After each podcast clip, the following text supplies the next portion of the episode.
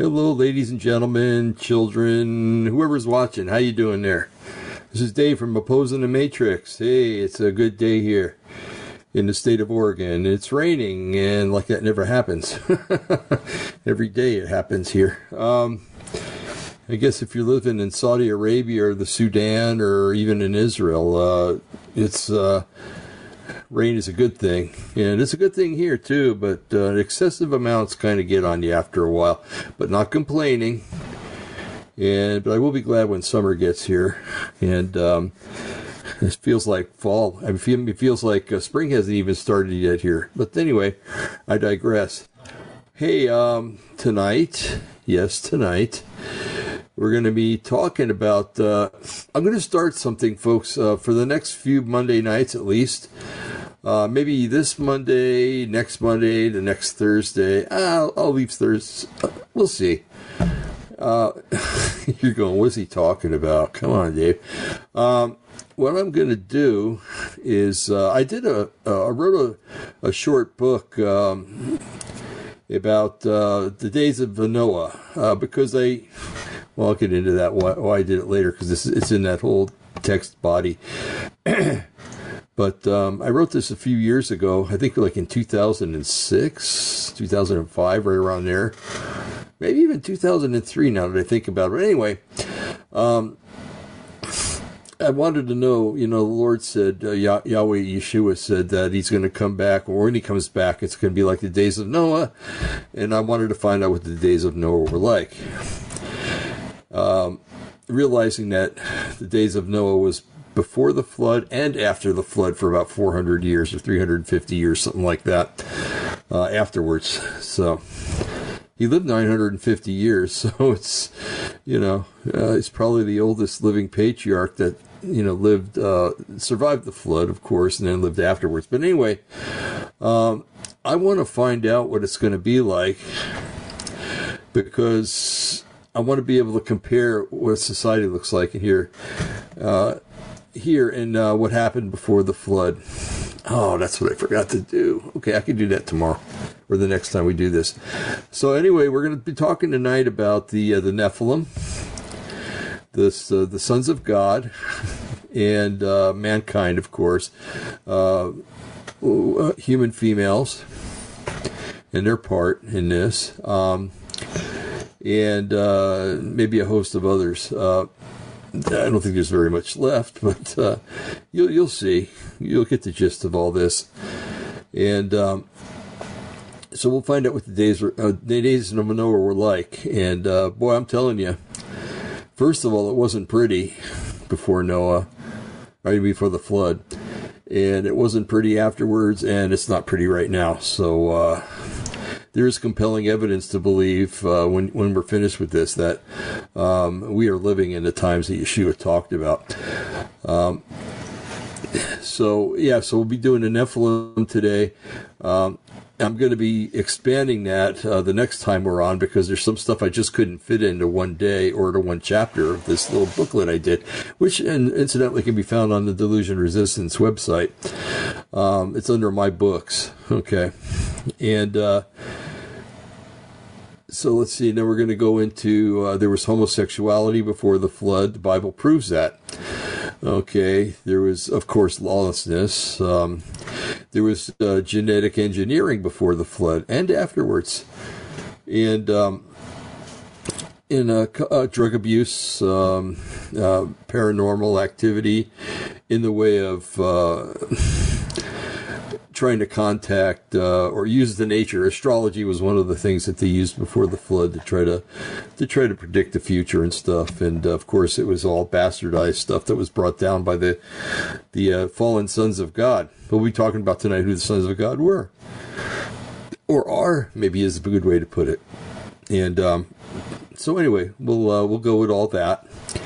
And um, so, you know, if you, I'm going to give you a, a, few minutes. If you want to go get yourself a cup of coffee, um, normally what I would do with something like this is I would um, show the screen so you could read along with me. Um, and I think that's a really good idea. However, the writing in this uh, PDF is is kind of on the small side, and um, I can't read that very well. And since I'm doing the reading, I, you know, it's it would be moot if I tried to. And uh, so I'm going to be reading from the PDF, but I'm going to be reading um, the uh, enlarged version because you know when you have a PDF file, it can really blow those letters up, and uh, so I expect to go for maybe an hour and a half. Okay, sorry if you're going to get bored listening to this, but I'll try to spice it up a little bit. Um, however, to do that, I don't know, but um, we're going to start out first of all with a video. Okay. Um, and in the video, it talks about the giant of Kandahar. And uh, when the United States was over in Afghanistan before we were humiliated by the Biden administration, uh, isn't that funny? You know, you can't even be humiliated by your enemies. You got to be humiliated by your own president.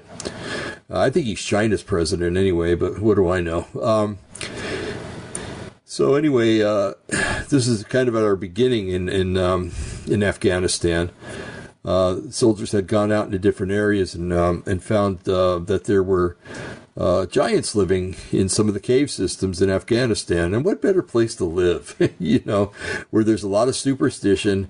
You know, you're going to live in a cave where nobody's going to go visit if they know you're there. Uh, if they know anything like a giant's in there, nobody, especially in the Muslim world, you know, they're not going to go visit that place, uh, even out of curiosity. And um, but you'll see um, that there was a story, the giant of Kandahar, how he was um, had to be killed, and because he was attacking soldiers, American soldiers, and um, and how his body was uh, delivered somewhere. we don't know where. Uh, rumors are that it was somewhere in Germany, uh, Ramstein Air Force Base or whatever, and. Uh, and maybe they dissected him or whatever. The six fingers, six toes on each hand, or six toes on each foot, six fingers on each hand, and um, and also he had two rows of teeth in his mouth. Um, what better to grind your bones up with, my dear? you know. So anyway, let's go ahead and watch this video and. Um, as a precursor to what we're going to read about because I think this will be a nice way for you to understand that there these things do exist. Uh, there's a book called The Solomon Islands Mysteries, uh, which is another good book uh, about current uh, Nephilim. And uh, there are other books uh, out there that you can read. And L.A. Marzulli, we're going to be, he's one of the people that are featured in this little video we're going to be watching. L.A. Marzulli happens to be a friend of mine. And he he's really heavy into this stuff, okay? Into the uh, proving that the aliens do exist, but that they're fallen angels, uh, proving that giants exist today, just like they did back before the flood and even after the flood. And um, so he's in it. Um, he's a really good man, L.A. Marzulli is. He suffered a lot for what he's done. He's, uh, I think his house burned down.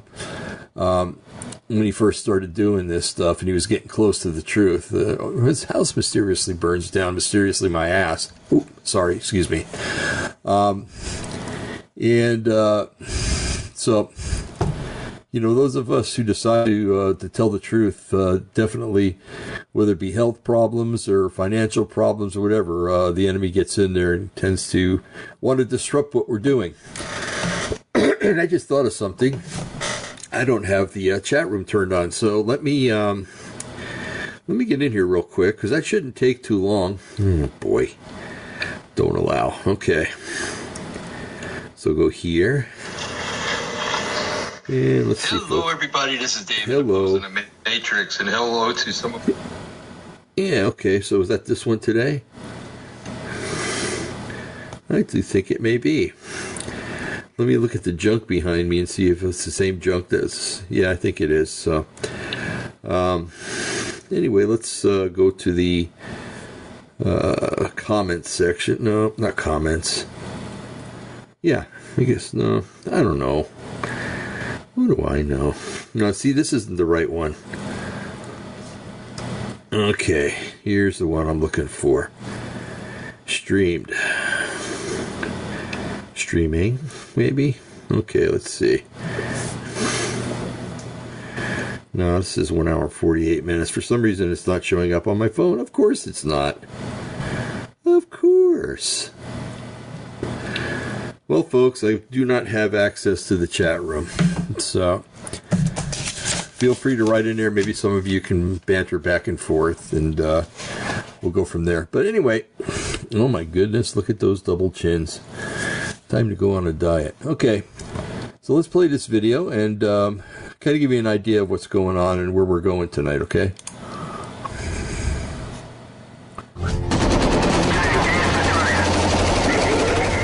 You were in Afghanistan in 2002. of the cave. There's a cave. You see something coming out of the cave. This is a monster. Red beard. Then his hair was longish, past the shoulder. Like veterans of any military conflict, those who served in Afghanistan had both shared and unique experiences to reflect upon. But in the video that we have for you today, we want to bring your attention to an issue that is more otherworldly. We're talking about the giants of Afghanistan, beings from the past and undiscovered lands who have allegedly been observed outside US military bases.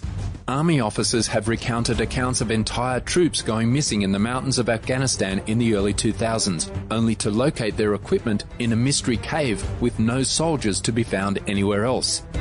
What is the story behind the giants of Afghanistan and how US soldiers confronted these giants? Stay with us until the very end to learn of all the strange stories that surround these gigantic creatures. Giants loom large throughout world mythology, often representing the most threatening of foes. Their enormous size quickly conjures up images of superhuman strength and formidable abilities. Yet in many legends, the giant is a tragic figure who often dies in an improbable manner. In several Indo-European mythologies, giant peoples are shown as primal beings linked with chaos and the chaotic nature, and they are typically at odds with the gods, whether Olympian, Celtic, Hindu, or Norse. Giants also frequently appear in the mythology and folklore of non-Indo-European peoples, such as the Narsian tales. There are also accounts of giants in the Old Testament. Some of these are referred to as Nephilim, first references in Genesis 7:23, a word that is sometimes translated as giant, though this translation is not universally accepted. The Nephilim are mentioned for the first time in Genesis 6:4. They are described as having exceptional strength and physical proportions. During Moses' time, leading the Israelites out of Egypt, a few spies were sent into the land of Canaan they were to inhabit. The book of Numbers contains the depressing report of the spies who were sent into. We can't attack those people. They are stronger than we are. All the peoples we saw there are of great size. We seemed like grasshoppers in our own eyes, and we looked the same to them. However, the book of Joshua, which describes the real conquest of Canaan in later generation, makes no mention of such individuals. In 7.2, the book of Enoch mentions giants as the offspring of watchers and women. In Islam, giants known as Jababirat or Jabiran, such as Uj ibn Anak, are mentioned. So, are there giants in Afghanistan? In August 2016, a YouTuber posted a lengthy interview with a military contractor identified simply as Mr. K. Mr. K said in the interview that he was present during the savage slaughter of a killer he dubbed the Kandahar Giant. He said that the giant was killed during the height of Operation Enduring Freedom in 2002 when the military was engaged in heavy clashes with the Taliban in Kandahar province, the Taliban's de facto capital during the US invasion of Afghanistan but this was no ordinary fighter. In 2002, a troop of soldiers went missing while on patrol in Kandahar, Afghanistan's southernmost province. When they were unable to make radio contact for an extended period of time, the military dispatched a special operations unit to investigate, albeit the branch of the armed forces they belonged to was never confirmed. The unit then came to a cave high in the mountains with scattered army equipment but no evidence of the missing troops. That's when they came across the Kandahar giant. Though the narrative grows bigger with each recounting, some accounts claim the humanoid grew to be 15 feet tall, this red-headed giant with six digits, leather moccasins, and the odor of dead bodies suddenly emerged from the cave and impaled one of the soldiers with a spear. The soldiers then opened fire, eventually killing the behemoth with 30 seconds of sustained shooting. According to one report, The squad was armed with full auto M4 carbines, recon carbines, semi automatic, and M107 Barrett anti material rifles firing .50 BMG. This much firepower focused on one target for one second, let alone 30 seconds, would be extremely destructive. After killing the giant, the troops loaded it onto a Chinook helicopter which transported it to a cargo plane, and it was never seen again. The soldiers were ordered to sign non disclosure agreements in order for the government to keep everyone silent. However, the troops eventually broke their silence because, as one of the guys subsequently stated, the people have a right to know the truth. How the government's denial fueled the spread of conspiracy theories. An investigative outlet contacted the Department of Defense regarding the Kandahar giant incident in August 2016. The Pentagon told the source flatly that they had no record or information about a Special Forces member killed by a giant in Kandahar. The Pentagon told the source flatly that they had no record or information about a Special Forces member killed by a giant in Kandahar. Furthermore, there are no press releases on the Department of Defense's website about a Special Forces troop going missing in Afghanistan or any incident involving soldiers felling a giant. Of yet, as with any good conspiracy theory, a lack of evidence isn't enough to prove that the tale of the Kandahar giant does not exist. In fact, the legend's refutations has had the opposite impact in some cryptid communities, which say that the government is trying to hide the truth from the public. Around the same time that an article debunked the story, self proclaimed supernaturalist L.A. Marzulli told several right wing websites that the US government was covering up this spectacular story and that those in power had a vested interest in keeping the truth of biblical prophecies hidden from the general public. The public has a right to know about this. If there are 15 or 18 footers wandering the earth and our military has brought them down, we as American citizens have a right to know about it, he said.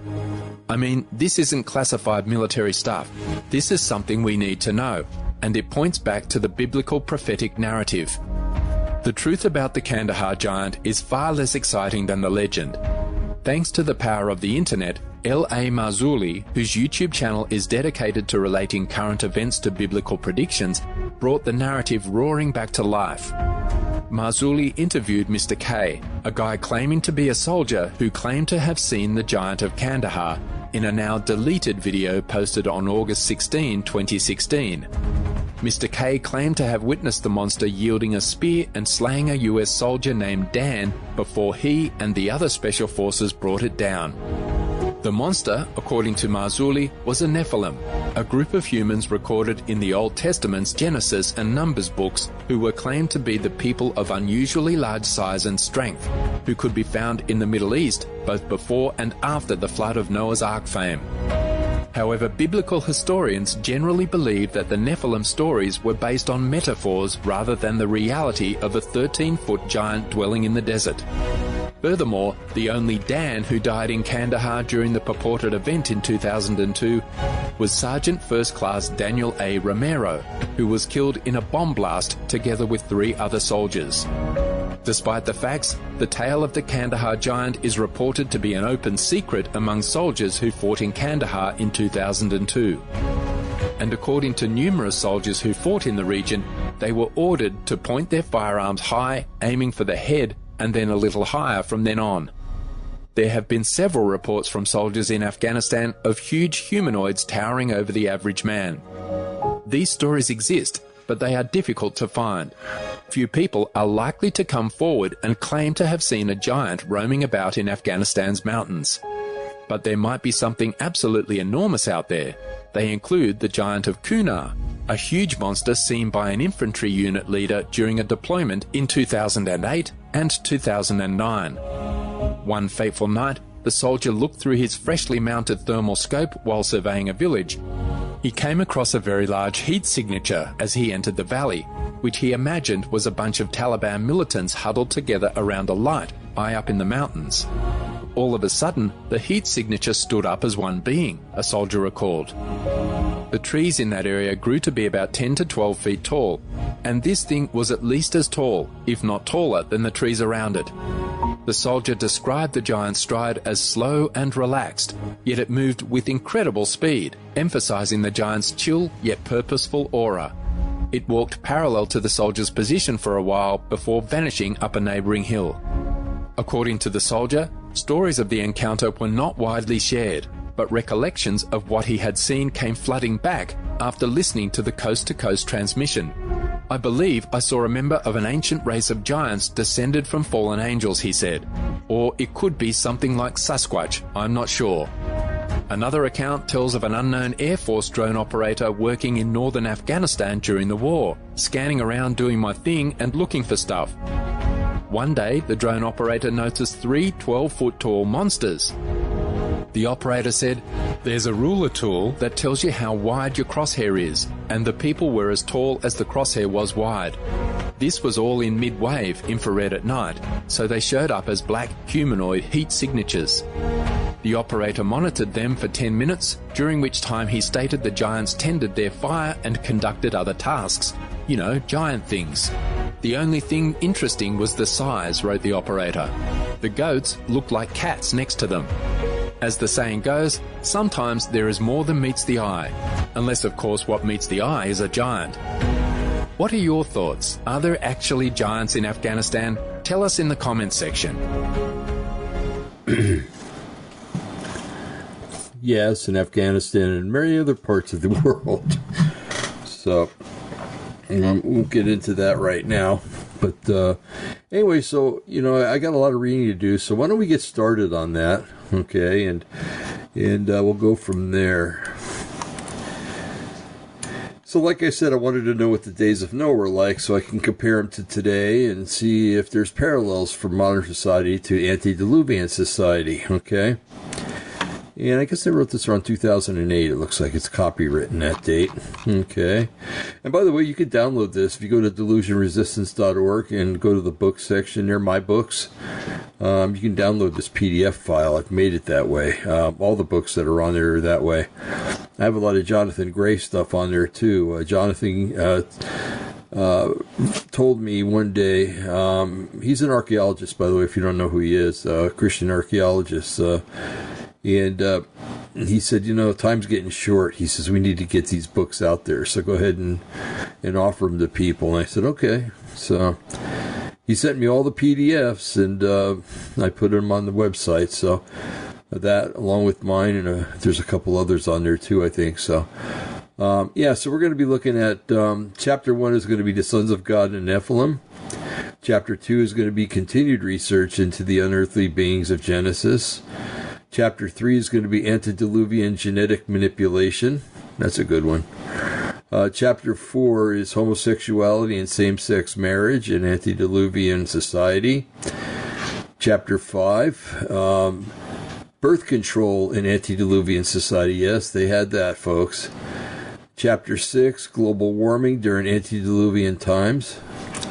Chapter 7, psychedelic drugs and special spiritual journey, excuse me chapter 8, the rebellion of mankind against Yahweh, and then chapter 9's conclusions. I don't know if we'll do that one. I think we'll come through our uh, own conclusions a lot just by um, just by reading and uh, my reading, your listening, and uh, and all that good stuff. So, all right, I'm not going to read the preface. Okay, preface. What a word. Preface. Okay, chapter 1 The Sons of God and the Nephilim. Okay, I'm not going to read that. Let's see. So we start out with the scripture that uh, Yeshua talked about, and, and he said, um, the disciples asked him when he was going to come back, and he says, Well, at the return of the Son of Man, it's going to be as in the days of Noah, so shall it be in the days of the Son of Man. That's in Luke 17 26. Now, a lot of people just pass over that package, uh, passage and read it. Uh, it's sort of vague. Um, the package has always caught my eye, for, for lack of better words, and um, and after listening to a recorded message about it, I decided to do my own study on the matter. I did this because um, Yeshua was giving me a hint of what society will be like when he's about to return. So, um, like every good student, you know, I, I, would hope that I'm a good student anyway. Um, I got my Bible and some other works and that describe what was life what life was like before the deluge destroyed the world and and I don't know about you folks, but I wanted to know if our society belongs to the generation that Yeshua said would exist at the time of his return. Um, because if it is, we need to be ready to meet him and help others to come to faith in him before it's too late. Mike Warnke one time joked during one of his, uh, he was a Christian comedian back way back when, and he says during the rapture he's going to grab two people and and he's going to say, "Repent now, or I'm dropping you." I don't think that's going to happen. There's not going to be enough time. Um, and I talked about how it's broken up into different chapters.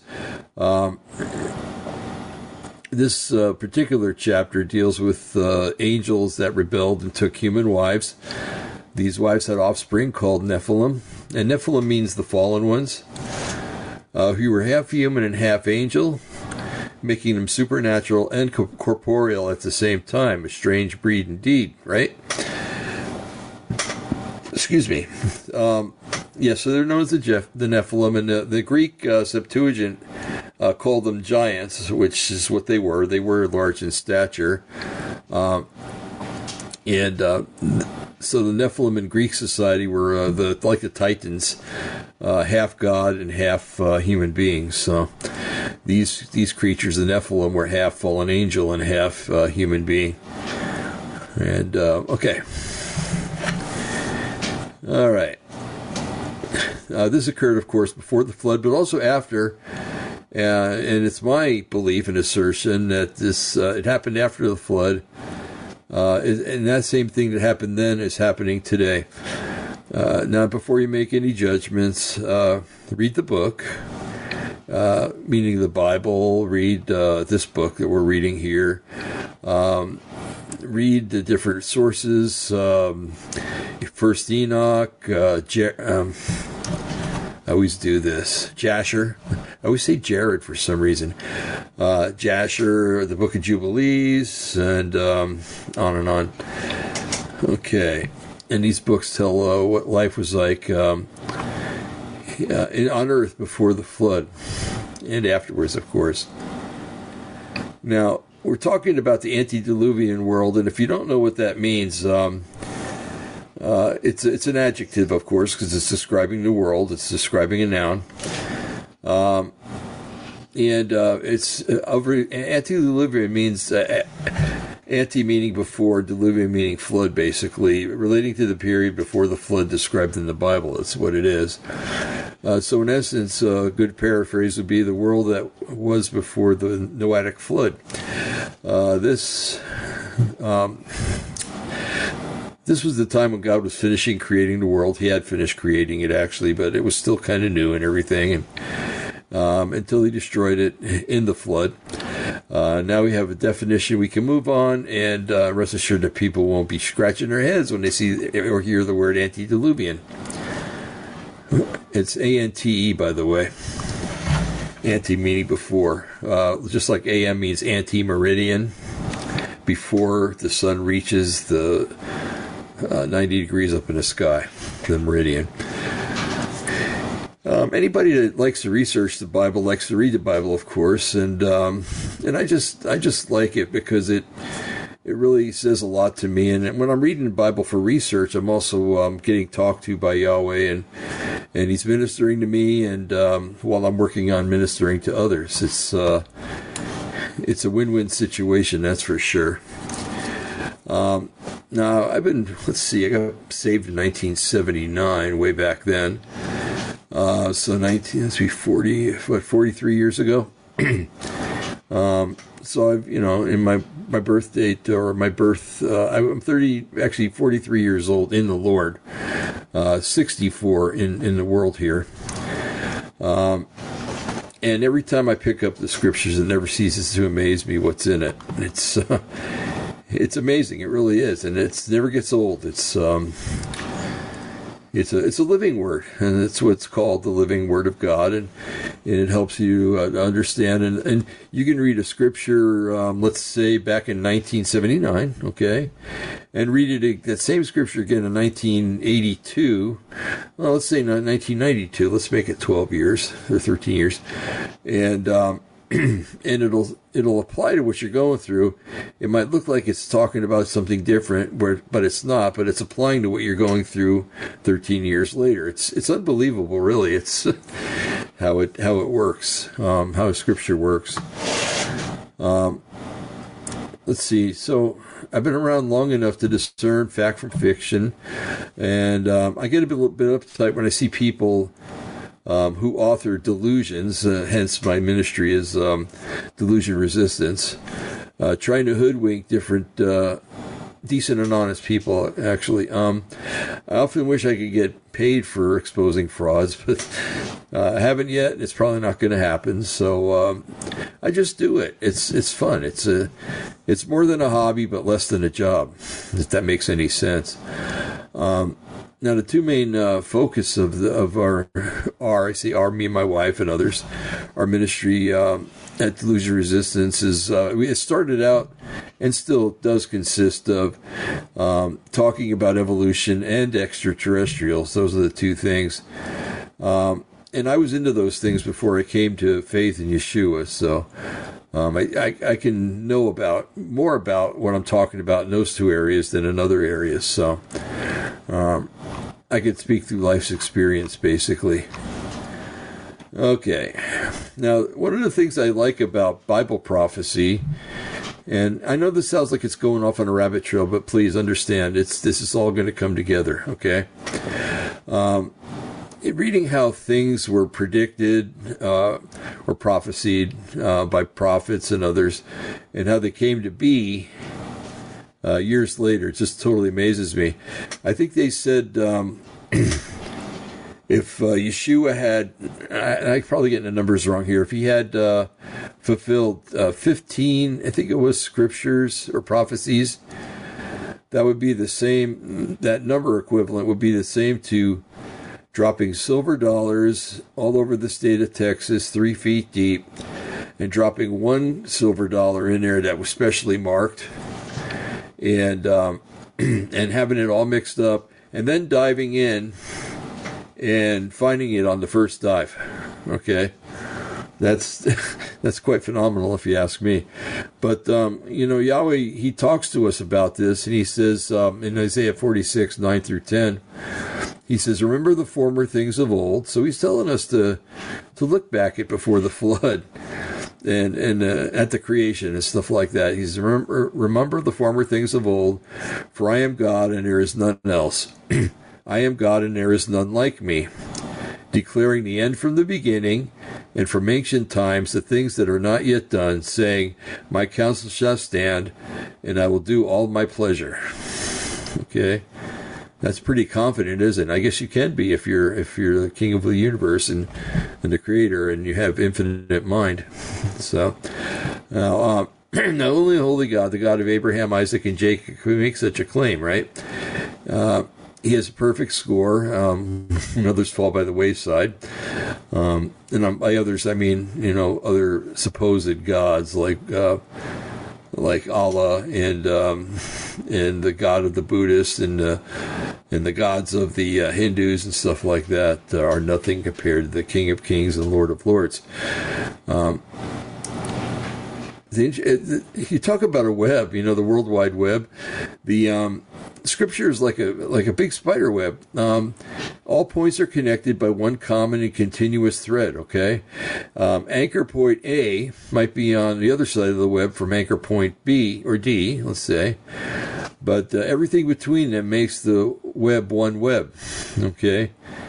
Um, take, for instance, the first coming of Messiah. There are numerous prophecies of his peppered, of his coming peppered through all through the Tanakh. And when I say Tanakh, I'm talking about the Old Testament. I don't like calling it the Old Covenant or the Old Testament, so I call it what it is, the Tanakh. Okay. Um, the Brit Hadashah, which is the New Testament, deals with the subject of his first coming and promises his second coming, uh, the birth of the church, true believers everywhere, is the confirmation of his first coming. Um, since the church and Israel both still exist, his word assures us that uh, there will be a second coming of Messiah. First, because he promised to return and to take his church unto himself, and second, because he promised to come back and redeem Israel. Uh, God gave birth to Israel. Israel gave birth to Messiah. Messiah gave birth, uh, gave life, excuse me, to all who receive him. And Messiah Yeshua will return to be Mary's bride, which is the church, and to give his people Israel, and to save his people Israel. Sorry. but again, I digress. Um, for some time, I was greatly intrigued by one verse in the Gospel of Luke, uh, also shared in the Gospel of Matthew. In that verse I read already, um, as it was in the days of Noah, so it shall be in the, the days of the Son of Man. Again, it's Luke 17, 26. Now, here Yeshua gives us a proper prophecy, excuse me, property, okay, uh, that we should really not ignore, okay? It's vital that we understand what life was like on earth when Noah was alive. The Bible gives us a few ideas about the condition at the time. Mankind had been perverted to such an extent that we were there were only eight righteous people on the whole planet, and the planet could have had billions of people, folks, by that time. Uh, some estimates of the population of our planet before the worldwide deluge or deluge uh, could have risen as high as a billion people. Other estimates go as high as eight billion people. Given that people lived for hundreds of years in that era, remember that, the potential for having extremely large families was quite good. For instance, let's take Adam, uh, his son Seth. Uh, he had uh, 20 sons and 20 daughters, which he could have very easily, him and his wife. Uh, and each son or daughter had the same amount of offspring. By the time of all of Seth's grandchildren were born in his family, uh, the family could number 802 people. That's a big family. Imagine birthdays. Oh my goodness, if they celebrated them, you'd go in a hawk. and and not to mention, well, they didn't celebrate that many uh, they wouldn't have had a, wouldn't have had a Christmas, and they wouldn't have had all the the uh, the Jewish uh, celebrations, and they wouldn't have all the, they wouldn't have Easter, and, and so if they celebrated birthdays, that's 802. Oh my goodness. I, f- I suddenly feel like I'm not as bad off as I thought. Um, and I'm not bad off, don't get me wrong. It's just that birthdays are stressful. Um, Seth lived to 912 years, so there's a good chance that he and his wife produced more than 40 offspring. And we can't rule out that uh, the men of that epoch had more than one wife, right? Um, so there was a population boom before and during the time of Noah, same as we have today, kind of, but not as much as it was 50 or 60 years ago. Uh, moreover, conditions on Earth at that time were different, and we can, and we are, uh, con- we were conducive uh, to live longer and healthier lives. Uh, those things back then. Um, all added together, it was a perfect um, for God's command to be fruitful and multiply. Don't forget, folks, that things are so much different um, it's in uh, in the world. You know, there was probably a higher oxygen content. Uh, the sun was filtered out more than it is today, and um, which was conducive to people living much, much longer than we do. Okay, now there's a scripture, and I want to read and it says, They did eat, they drank, they married wives, and they were given in marriage until the day that Noah entered into the ark, and the flood came and destroyed them all. Likewise, also, as it was in the days of Lot, they did eat, they drank, they bought, they sold, they planted, they builded. But the same day that Lot went out of Sodom, it rained fire and brimstone from heaven and destroyed them all. And that's in Luke 17, 27 through 29. Now, it sounds like life was normal for the common person who lived before the flood. Uh, from the passage, you really can't get any idea what was what it was like at that time, um, other than know, in other words, you can't tell if there's abnormalities than what we have today. Okay, uh, but one interesting note is that uh, all this time Noah had been preaching to the world, and they were all evil. He was pleading with them to repent and to come to the Lord. But just like today, people go about their daily lives like things go, will go on perfectly until the day of the, everyone's normal death. Um, they hear about Yeshua all the time through friends, radio, television, not so much anymore, um, and other means, yet uh, they just ignore the warning and the blessed news that God has provided a way to escape uh, judgment and hell and to live a fruitful and meaningful life. If you saw me jump, it's because something popped up on the window and the sounder was kind of loud. Sorry. Um, let's see. Where was I? Okay. Uh, this is another attribute we share with the antediluvian world. Okay. Uh, I also find it extremely interesting that excuse me, Yeshua also brings up the subject of Lot and the destruction of Sodom and Gomorrah. The great sins of the city of the plain were sexual in nature, both homosexuality and perverted heterosexual sex sin. Um, it's no secret that our society is immersed in sexual perversion. Each and every day, we hear about children being molested by adults and even by other children. Um, the homosexual agenda is being force fed down our throats, much more than it was when I wrote this. um, the sin that was once associated with that perversion, now just labeled as an alternative lifestyle. And, and nowadays taught as if it should be the lifestyle of everybody. And the perverts and deviants are even lauded and given accolades because they are especially talented. Uh, take, for instance, Elton John, who openly admits a homosexual lifestyle, was given the title of royalty in England, and child, and child molesters, like uh, Michael Jackson say, are, labeled as victims when their sins are brought out into the open. Uh, we're supposed to feel sorry for that sort because their father happened to be a bit tough on them while they're growing up, you know, whatever. Uh, well, so are the, a lot of fathers of normal, decent people. And to make matters worse, even even worse, worser, you want to use that word, if one is to bring up the misdeeds of these types, uh, one can be charged in the legal system as having committed a hate crime, even now more than ever. Again, this was written in 2008. Uh, now, man, I'll tell you, you just look at somebody cross-eyed and they label you a racist and a hater and everything else. Excuse me. Oops. Um, this world is in a state where up is down and bad is good. God foresaw this, and He comments Woe unto them that call evil good and good evil, and put darkness for light and light for darkness, that put bitter for sweet and sweet for bitter. Woe unto them that are wise in their own eyes and prudent in their own sight. Woe unto them that are mighty to drink wine, the men of strength to mingle strong drink, which justify the wicked for reward and take away the righteousness of the righteous from him. And that's in Isaiah 5, uh, verses 20 through 23.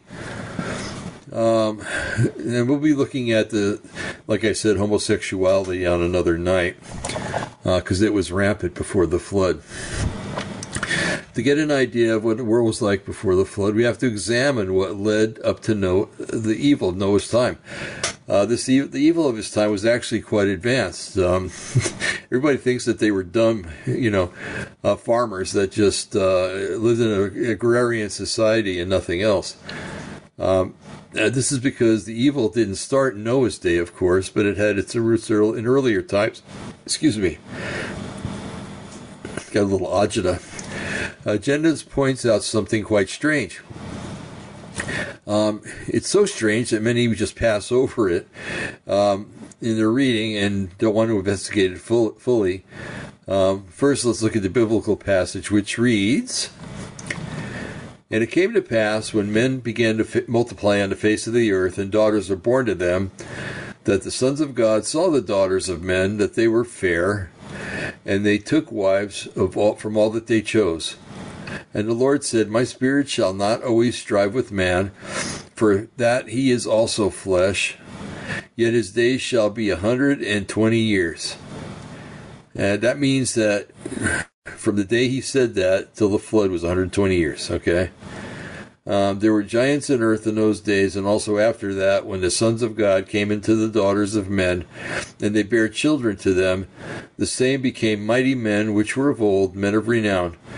And God saw that the wickedness of man was great in the earth, and that every imagination of the thoughts of his heart, man's heart, was only evil continually. And it repented the Lord that he had made man on, oops, on the earth, and it grieved him in his heart.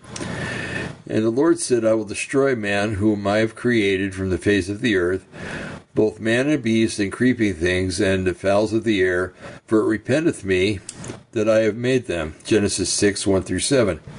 Now, in this passage, we're introduced to several personages. Uh, the first one is the men of the earth. Uh, that's pretty simple to define as being men in general, right? Uh, Benai Adam, sons of Adam. Or in the broader sense, mankind. The second group is the daughters of men. Again, we have people who are easy to identify um, as the daughters of men who are mentioned in the same sentence. The men who are mentioned in the same sentence. Uh, then we're introduced to another group who are called the sons of God. Now, the Hebrew term for sons of God is Benai Elohim. Uh, when the phrase is found in the Tanakh, um, it's always used to denote angels. Always. And I said the Tanakh. I didn't say the whole Bible, the Tanakh. See the reference. It says uh, there's Job 1, 1 verse 6, 2 verse 1, and 38 verse 7.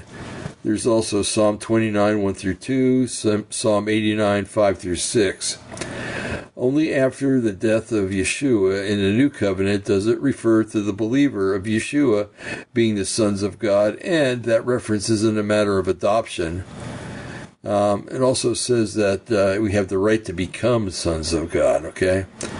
Let's look at the term sons of God in the Tanakh. Okay.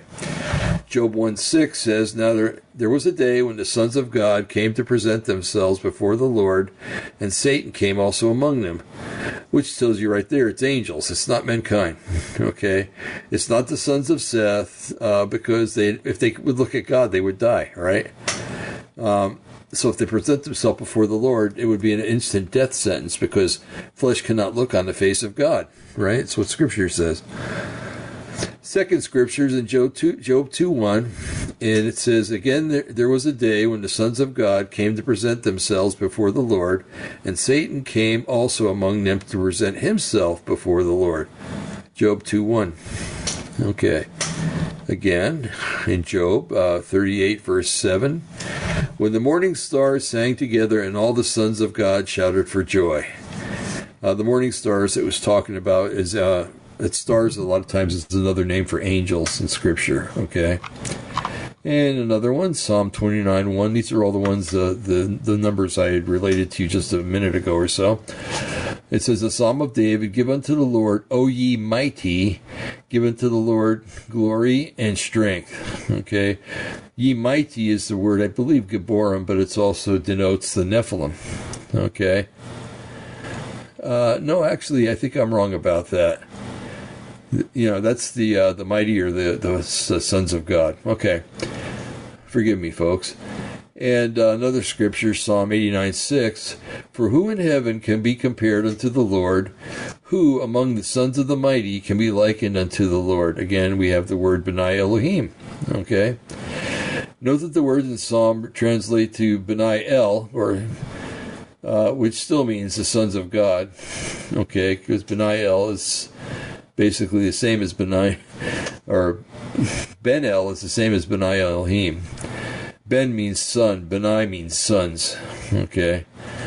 Um, okay, the passage in Genesis goes on to explain how some of the angels found human females attractive and that they had sexual relations with them. It doesn't say that they married them, but denotes that the women were taken perhaps by force to submit themselves as wives.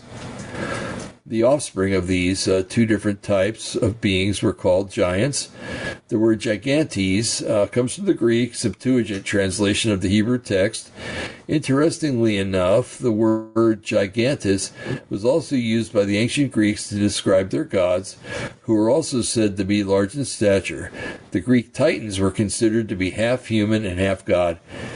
So, folks, when we read the, uh, the yeah, was it the um, the Iliad and the Odyssey, and we read about all those weird creatures. They probably existed.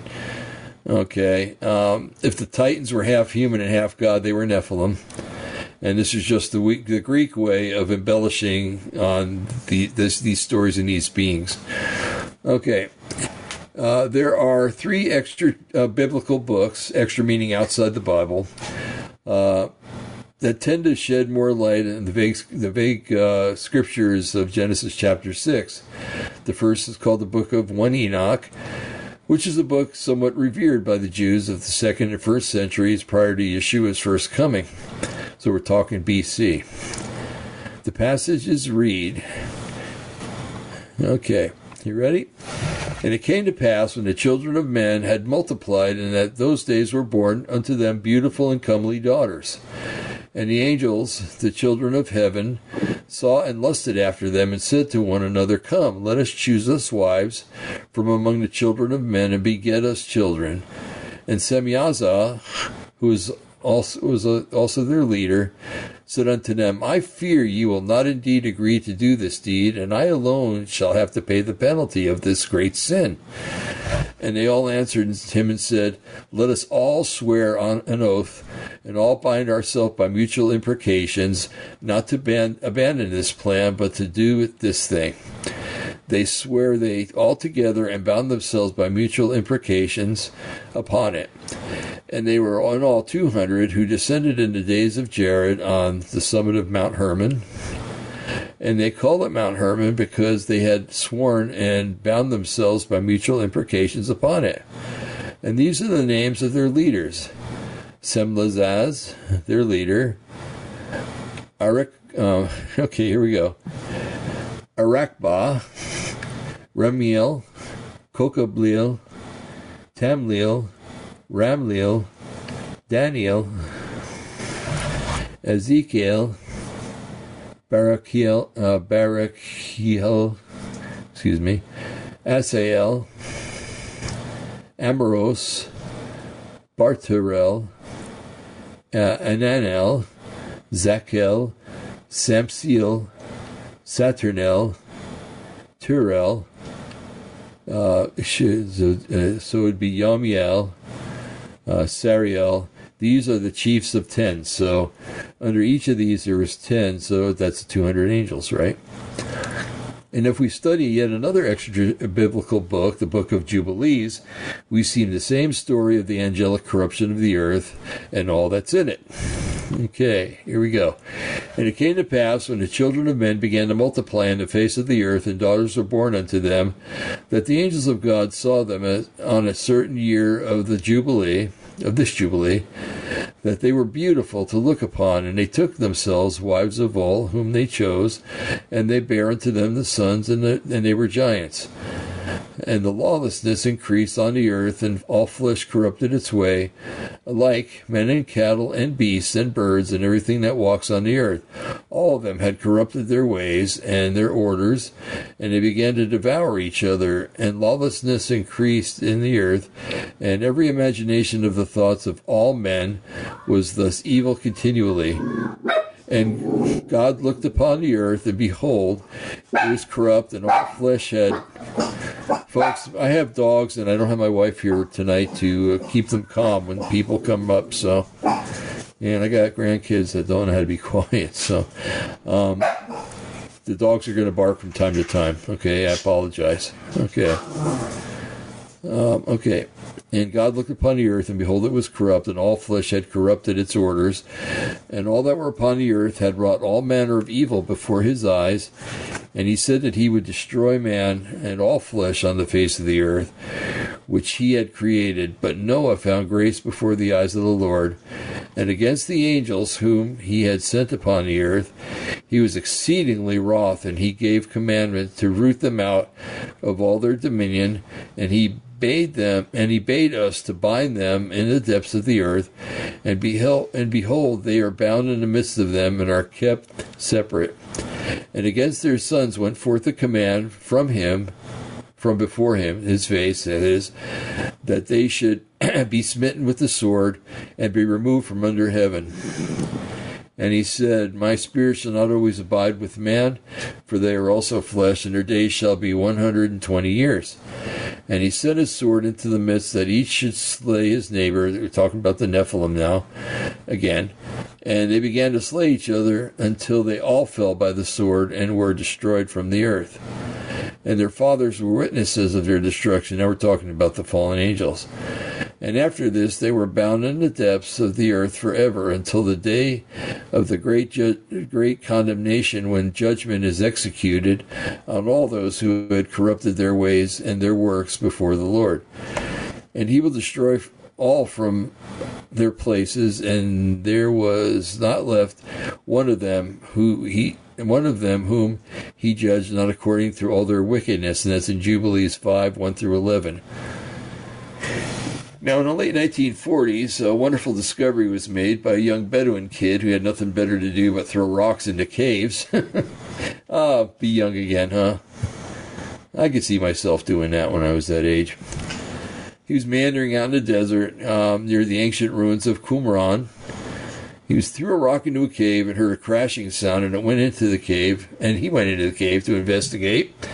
Inside the cave, he found large pottery vessels, one of which he broke, uh, which contained the ancient documents that we know as the Dead Sea Scrolls. These scrolls contain nearly the whole Bible as well as many of the extra biblical books. Among these scrolls was one called the Genesis Apocryphon. The scroll is greatly abbreviated version of the first few chapters of Genesis. It is mostly in fragments. One of the fragments contains the following text regarding the birth of Noah. This is awesome. I love this one. Um, it says, I thought in my heart that the conception was the work of the watchers, talking about Noah's conception. The work of the watchers, the pregnancy of the holy ones, and it belonged to the giants. And my heart was upset by this. I, Lamech, turned to my wife, my wife Bitnosh, and said, Swear to me by the Most High, great Lord, King of the universe, the sons of heaven, that you were truthfully telling me everything if you tell me without lies. Then Bitnosh, my wife, spoke harshly, and she cried and said, Oh, my brother and Lord.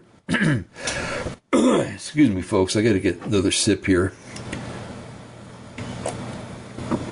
Oh, brother, my Lord, brother and Lord, remember my pleasure, the time of love, gasping for breath. I will tell you everything truthfully, and then my heart began to ache. When Bitnosh realized my mood had changed, then she withheld her anger and said to me, O oh, my lord and brother, remember my pleasure. I swear to you by the great Holy One, the King of the heavens, this, that this seed, pregnancy, and planting of fruit comes from you and not from a stranger, watcher, or son of heaven. Why is your expression changed and your spirit saddened? I speak honestly to you. Then I, Lamech, went to my father Methuselah and told him everything so that he would know the truth because he is well liked and he is in well with the holy ones and they share everything with him. Uh, Methuselah went to Enoch to find the truth. Um, he will. There's there's gaps here, okay, folks, because uh, there's pieces of the fragment missing. Methuselah went to Enoch to find the truth. Um, space, he will. And he went to Parvaim, where Enoch lived. He said to Enoch, O my father and Lord, to whom I, I tell you, do not be angry because I came here to you. Fear before you, fragment 2, column 2, Genesis Apocryphon. Okay. It appears in this text uh, that this text is talking about the conception and birth of Noah. Apparently, when he was born, he bore some physical trait that was uncommon for humans at the time. The difference is not known. Perhaps he had blue eyes or different color hair, or perhaps he was a larger child than most. Uh, the important thing is that Lamech was concerned that his wife had been having relations with either one of the fallen angels or one of the Nephilim. Uh, while the text uh, is fragmented and we don't have the next column, it's clear that after consulting with his father, Methuselah, and grandfather Enoch, that Lamech's fears were laid to rest. The testimony of his wife Bitnosh and her two elder and the two elders gave him comfort that Noah was perfect in his generations and was not tainted by the angels or the Nephilim. Many people think that the flood that God sent upon the earth was sent to destroy the Nephilim. This is not the case. Let me emphasize this is not the case. Okay? as we can see in this following passage. So many people, oh, the Nephilim hung on the side of the ark. They can't hang there if they're dead, right? Uh, or my favorite, they went into the inner earth, but what part of uh, all the Nephilim was destroyed isn't evident that all the Nephilim were destroyed. Okay, before these things, Enoch was hidden, and no one and no one of the children of men knew where he was hidden, and where he abode, and what he had become of him. And his activities had to do with the watchers, and his days were with the holy ones. And I, Enoch, was blessed, blessing the Lord of majesty and the King of the ages. And lo, the watchers called me Enoch to the, the scribe and said to me, Enoch, thou scribe of righteousness, go, declare to the watchers of heaven who have left their high, their, who have left the high heaven, the holy eternal place, and have defiled themselves with women, and have done as the children of the earth do, and have taken themselves wives. Uh, quote, Ye have wrought great destruction on the earth, and ye shall have no peace nor forgiveness of sin, inasmuch as they delight themselves in their children. The murder of their beloved ones shall they see, over the destruction of their children shall they lament, and shall make supplication unto eternity. But mercy and peace shall not ye attain. First Enoch chapter 12. And the book of the words of the righteous, excuse me, and all right, here's another uh, scripture. Uh, the book of the words of righteousness and the reprimand of the eternal watchers, in accordance with the command of the Holy Great One in that in that vision. I saw in my sleep what I now will what I will now say was the tongue of flesh, and with the breath of my mouth uh, which the great the great one hath given to men to converse their, uh, therewith and understand with the heart as he was he created and gave man the power of understanding and wisdom of wisdom and the word of wisdom. Uh, so hath he created me also and given me the power of reprimanding the watchers the children of heaven I wrote out your petition, speaking to the sons of God, the fallen angels, and in my vision it appeared thus that your petition will not be granted unto you throughout all the days of eternity, and that judgment has been finally passed upon you. Yea, your petition will not be granted unto you and from henceforth you shall not ascend into heaven unto all eternity. And in the bonds of in the bonds of the earth, the decree has gone forth to bind you for all the days of the world, and that previously you shall have should have seen the destruction of your beloved sons, and ye shall have no pleasure in them, but they shall fall before you by the sword, and your petition on their behalf shall not be granted. So nor let your own, nor yet on your own, even though you weep and pray and speak all the words contained in the writing which I have written. First Enoch 14, 1 through 8. And, yes, there's an end. Um, and against the angels whom he had sent upon the earth, he was exceedingly wroth. He gave commandment to root them out of their, all their dominion, and he bade us to bind them in the depths of the earth, and to behold, and behold, they are bound in the midst of them, and are kept separate. And against their sons went forth the command before his face, that they should be smitten with the sword, and be removed from under heaven. And he said, My spirit shall not always abide with man, for they are also flesh, and their days shall be one hundred and twenty years. And he sent his sword into their midst, that each should slay his neighbor. And they began to slay each other till they all fell by the sword, and were destroyed from the earth.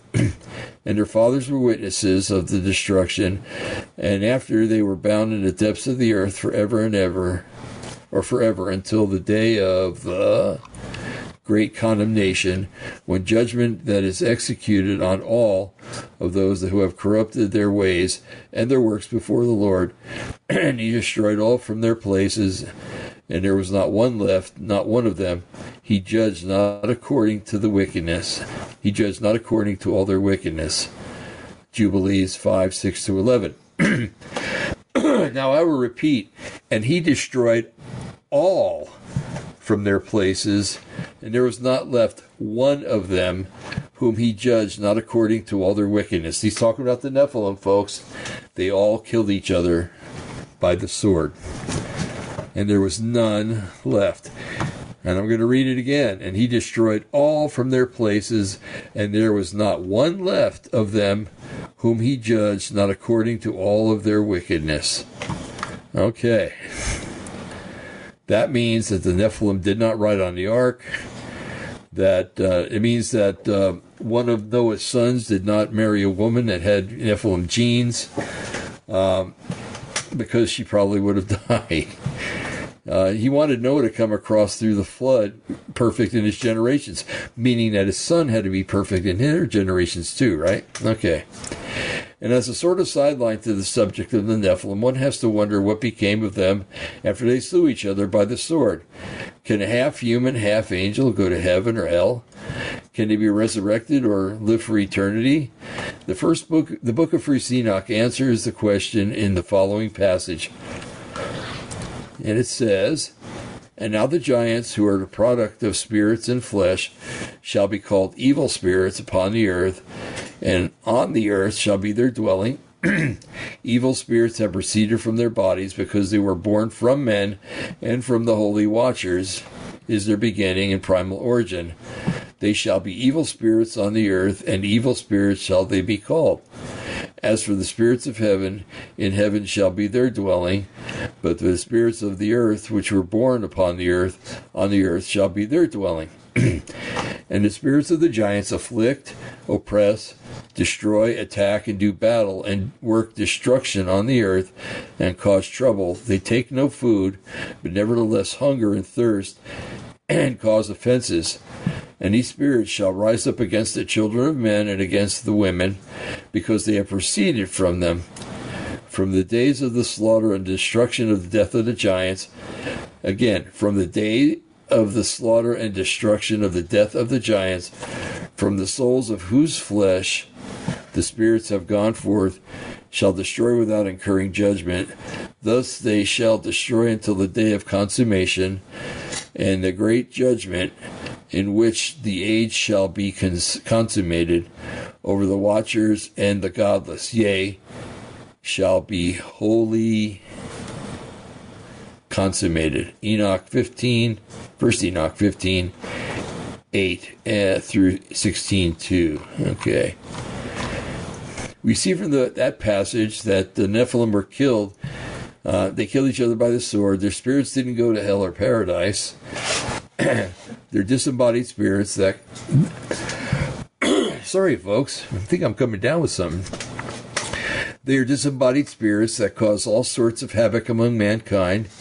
When you hear reports of ghosts, goblins, poltergeists, and other paranormal activities, they are the work of the Nephilim, or their spirits. Uh, demon possession in reality is possession by the spirits of the Nephilim. Mediums and psychics aren't hearing from the dearly departed or ascended masters, they are hearing the haunting voices of the Nephilim. Before going on to other things, uh, one might be asking about the angels who caused all these problems. Where did they go? What happened to them? First, we have to bear in mind that there were many angels that decided to follow Satan in his rebellion. Um, you know, I some guy did a, a, mathematical computation, and there could have been up to 50 million um, angels that rebelled, and that's a third of all the angels that there were. So that's interesting, isn't it? Um, we read in, in First Enoch chapter six that there were twenty leaders, and the chapter says that each leader had ten angels under him. So, out of the multitude of the religious, the rebellious, excuse me, rebellious angels that rebelled with Satan, only two hundred were involved in taking human wives. But those two hundred were sent to a horrible place to pay for their transgressions. Uh, and 2 Peter 2 4 says, For if God spared not the angels that sinned, but cast them down to hell and delivered them into chains of darkness to be reserved unto judgment. The word Peter uses for hell in that passage is Tartarus. The region is defined as the name of the subterranean region, doleful and dark, regarded by the ancient Greeks as the abode of the, the abode of the wicked dead, where the they suffer punishment for their evil deeds. It answers to the Gehenna of the Jews.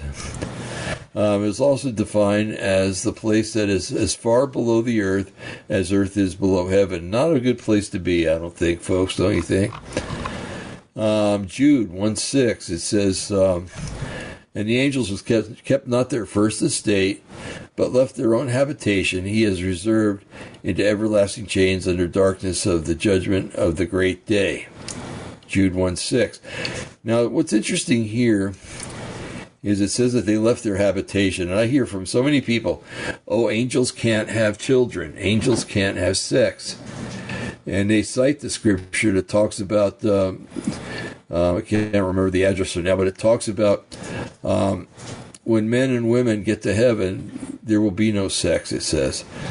Um, and there, there won't be marriage in heaven, okay? And I could see that. I could see it real easy. But they use that scripture to say that the angels can't have it. But the angels' original habitation was heaven, right? It says they left their own habitation, which was heaven. In other words, they traded that in for life on earth. Okay, and when they did that, they actually gave up their their heavenly um, assignment, so to speak, and and took on earthly attri- um, attributes. Uh, we read in Scripture many times where angels eat food with humans. They um, they commune with humans. Um, the whole nine yards. So if they have to, in other words, when they when they get to linear time, they're subject to all the things of linear time, and one of those things is um, the ability to have children. Okay. So, anyway, that's something to think about.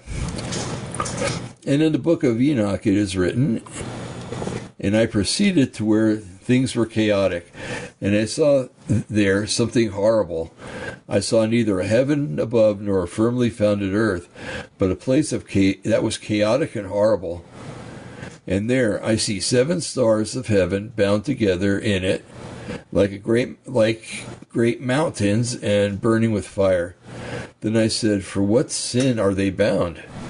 And on what account have they been cast in hither? Then said Uriel, one of the holy angels who was with me, and was chief over them, and said, Enoch, why dost thou ask? And why art thou eager for the truth? These are the number of the stars of heaven which have transgressed the commandment of the Lord and are bound here till ten thousand years. The same, the time entailed by their sins are consummated. I'm sorry, folks. My voice is going fast. And from thence I went to another place which was still more horrible than the former. And I saw a horrible thing, a great fire there, which burnt and blazed, and the place was cleft as far as the abyss, being full of great descending columns of fire. Neither its extent or magnitude could I see, nor could I conjecture. Then I said, How fearful is this place, and how terrible to look upon! Then Uriel answered me, one of the holy angels who was with me, and said to me, Enoch, why hast thou such a fear and a fright? And I answered, Because this is a fearful place, and because of the spectacle of the pain. And he said to me, This is the pla- this place is the prison of the angels, and here they will be in prison forever. I'm getting, folks, that that's the lake of fire that John was talking about in Revelation because the that is the place where the angels were made, uh, made especially for the angels, the fallen angels. So, and that's in First Enoch uh, twenty one one through ten. The human angel connection didn't end with the binding of these angels, though. There are scriptures that indicate that more angels rebelled after the flood and created more Nephilim. And again, we'll read Genesis 6 4. And I'm going to emphasize the parts that I, I, I think are important here. Uh, there were giants on the earth in those days, and also after that, comma. Okay, let's let's start again. There were giants in the earth in those days, semicolon, and also after that. That semicolon means a different time. It, it changes things to be a different thing. Okay, so there an- there were giants on the earth in those days before the flood, but also after that, which would denote after the flood, when the sons of God came into the daughters of men, and they bore them children. The same became mighty men who were of old, men of renown. Genesis six four. Afterwards specifies after the flood, when we see another instance of giants appearing, and at this time in the land of Canaan, which the Israelites were to inherit. The promise of Abraham, remember? And Isaac and Jacob, for that matter. Uh, Satan once again tried to thwart, thwart God's plan by using these savage hybrids to occupy the land of Canaan and keep Abraham's offspring out. Obviously, none of the Nephilim survived the flood, which we talked about. These giants are often mentioned early in the books of, in the early books of the Tanakh, until the last of them were finally uh, killed off. Talking about the second incursion, not the first. The word Nephilim only appears twice in the Old Testament. We talked about that, but these giants are also referred to as Gibor, and we find that in Genesis six four, Numbers thirteen thirty three, which is an interesting number.